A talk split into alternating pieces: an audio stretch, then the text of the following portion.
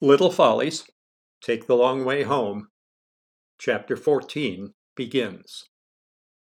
Veronica's roller skating lessons were held at a big, drafty indoor rink, a Quonset hut made of corrugated metal.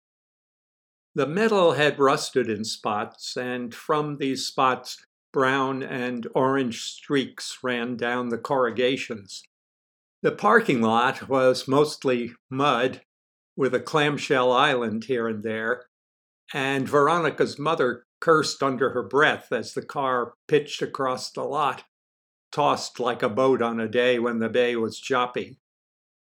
The entrance was a plywood shed stuck onto one end of the metal building. Over it was a sign that had once been brightly painted in red and yellow. The paint had faded and peeled so that the appearance of the sign belied its claim. Funtime Roller Rink. The door was loose on its hinges. The girl at the ticket counter was chewing gum and reading a comic book. Veronica's mother passed a card to the girl, and the girl cut a notch out of it with a conductor's punch. Then she looked at me. I had brought 95 cents with me. Neither my mother nor I had had any idea what it would cost me to rent skates and skate for a while with Veronica, so my mother had told me to call and ask.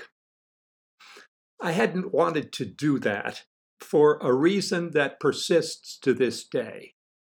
I don't want to appear to be ignorant of the ways of the establishment I'm patronizing. I dislike calling a restaurant, for example, to ask whether they will accept a personal check as payment for a meal. If the answer is yes, I become convinced that when I write out my check at the restaurant, the waiter is sure to say, in a voice that carries to the dimmest and most intimate corners, Say, Bet you're the guy who called this afternoon to ask whether we take personal checks, aren't you?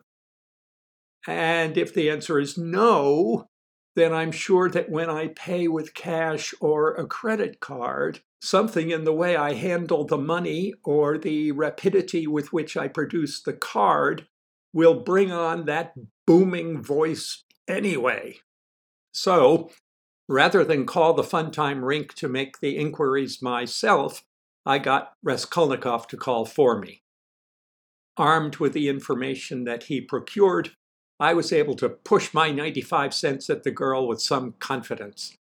Bothered only by the small fear, which I have never outgrown, that between the time I have learned what to do at the establishment and the time when I actually walk through the door, all the rules will have changed. If I attempt to pay the restaurant bill in cash, the waiter will look at me with shock and embarrassment and whisper, I'm sorry, sir, but we no longer accept American money. What's this for? asked the girl. Rent skates, I said, and skate for an hour. Oh, that's just right, she said. It comes to 95 cents. Yeah, I know. I said, relieved, pretending a familiarity with roller skating that I did not have, hoping that the girl would assume that I frequented other larger, more glamorous roller skating rinks and was therefore familiar with the going rates. Oh, you must be Peter, said the girl, clearly not deceived. Your uncle called this morning to find out how much it was going to set you back to go skating here. my, my uncle, I said, trying to smile. Yes, he told me it was your first time skating and you wanted to impress your girlfriend and he wanted to make sure you had a good time. Is Veronica your girlfriend?